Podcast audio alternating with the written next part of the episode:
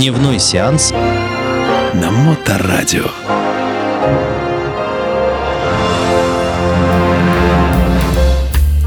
Приветствую вас, мои дорогие братушаты и сестручо.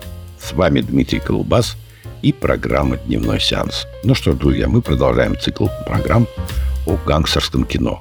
И переходим как раз к вершине, к самой, то есть к Эльбрусу практически гангстерских фильмов. Это, естественно, «Крестный отец», который, напоминаем, был снят в 1963 году, и который, собственно говоря, и завоевал полностью где-то на протяжении 20 лет ничего такого достойного. Если вы помните, ничего и не снималось. Только в 1984 году однажды в Америке появилась, да, то есть за 20 лет, то есть «Крестный отец» давлел над всеми и над всем. И фильм «Крестный отец» стал наследником вот этих слушаний Кефовера о мафии, потому что все упиралось в то, что как бы режиссеры только понаслышке действительно знали о внутреннем мире мафии, о Коза Ностре. То есть все это было как бы по верхам, то есть били в одну цель, что слияние преступности с государством, то есть коррумпировано. Помните, что говорили на совете Вита Корлеона, что у Вита Корлеона судей и политиков в кармане столько, что сколько он мелочи там у Обручуков. Вот. И поэтому именно раскрывали все вот эти таинства, мафия, Коза Ностра, потому что помните, что до 49 года Гувер, да, который пью-пью в чулочках все прыгал, да, сам говорил, мафии нет и не будет, и как бы что вы придумываете, да, дураки дурацкие. Ну, казалось бы, да, и тут именно в «Крестном отце» показано внутренняя твоя жизнь проходит. Не только вот эти все мафиозные разборки, а именно, то есть как живут эти люди, люди чести, да. И вот как раз именно в 1962 году, почему, то есть как бы все это появилось, появился такой персонаж Джозеф Валачи, то есть это черная метка Коза Ностры, этот черный глаз и предатель крыса, и негодяй, и дурак-дурацкий гад, который и стал выступать с разоблачением. То есть назвал всех 5 глав семей, то есть какие семьи занимаются вот этими всякими тара-та-та, вот этими штуками, дрюками, да, криминальными. В 1962 году он вместе со своим боссом Вито Дженовезе заехали они на Централ, вот, и Дженовезе подозревал, что все-таки, сдал нас Валачи. Джозеф Валачи 100% стукач.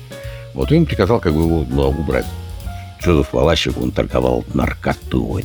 Это было запрещено, это было украй. Это вообще самое страшное дело. Это вот заниматься вот такими штуками, потому что даже некоторые семьи выплачивали своим бойцам по $200 каждую неделю, чтобы они не занимались этими гадостями, чтобы в Германии не банковали там на улицах. А он спалился и, естественно, как бы на нервы, знает, что его заказали. Он вышел на тюремный двор, что-то кто-то на него как-то не так посмотрел, он это расценил как нападение. Взял, короче, трубу железную и заколотил его. Вот. И ему раскрутился на пожизненное заключение. И говорит, все, говорит, не желаю как бы долго находиться в сисонке, желаю, говорит, сдавать всех. И вот эти слушания, где он дал все расклады. Кто босс, кто капа, кто консильери, кто лейтенанты, команды, как, чего получают. Что есть комиссия, которая решает все вопросы мафиозников. Там из 10 человек старше, короче, семей со всей страны собирались. Помните, как раз вот в «Крестном отце», когда Вита Корлеона, после того, как застрелили сына, да, там самое, то есть, ну, и из другой семьи тоже кого-то привалил. Ну, и как бы они там мирятся себе, он говорит, да, я, говорит, человек несовершенный, но если рядом со мной или с кем-нибудь из членов моей семьи ударит молния или будет торнадо, я обвиню в этом кого-нибудь из присутствующих в этом зале. Всех взял такой и наругал, короче, говорит, вы мне там не смейте, там, туда-сюда, вот.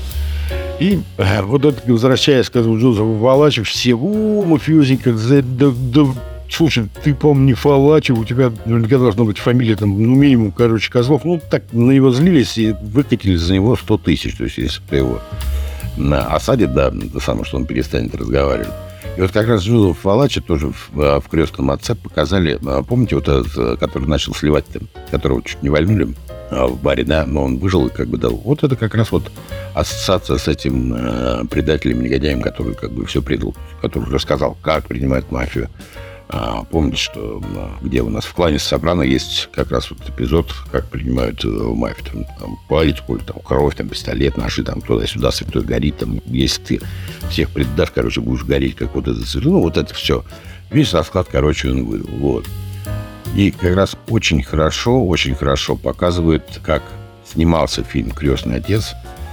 Это сериал «Предложение». По-моему, в прошлом году он вышел, да, очень-очень хорошо снят сериал, да, 8 серий, там буквально по 45 минут, но смотрится на одном дыхании, и все это так вот, ну, вот как вживую, как вот оно и было показано, очень хороший, да, вот как раз давайте мы с вами на посмотреть, да, давайте, друзья мои, закончим нашу передачу на посмотреть, мы делаем таким образом.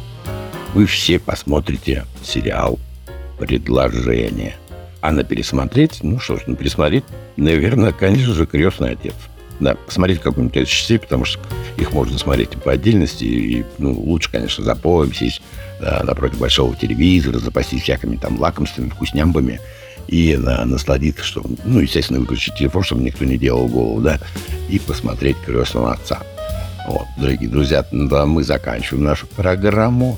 И небольшой такой анонсик. В следующей программе мы с вами начнем уже разговаривать о всплеске вот этих гангстерских фильмов, криминального кино. И тоже поговорим о «Стукаче», о котором, как бы, в принципе, и снят.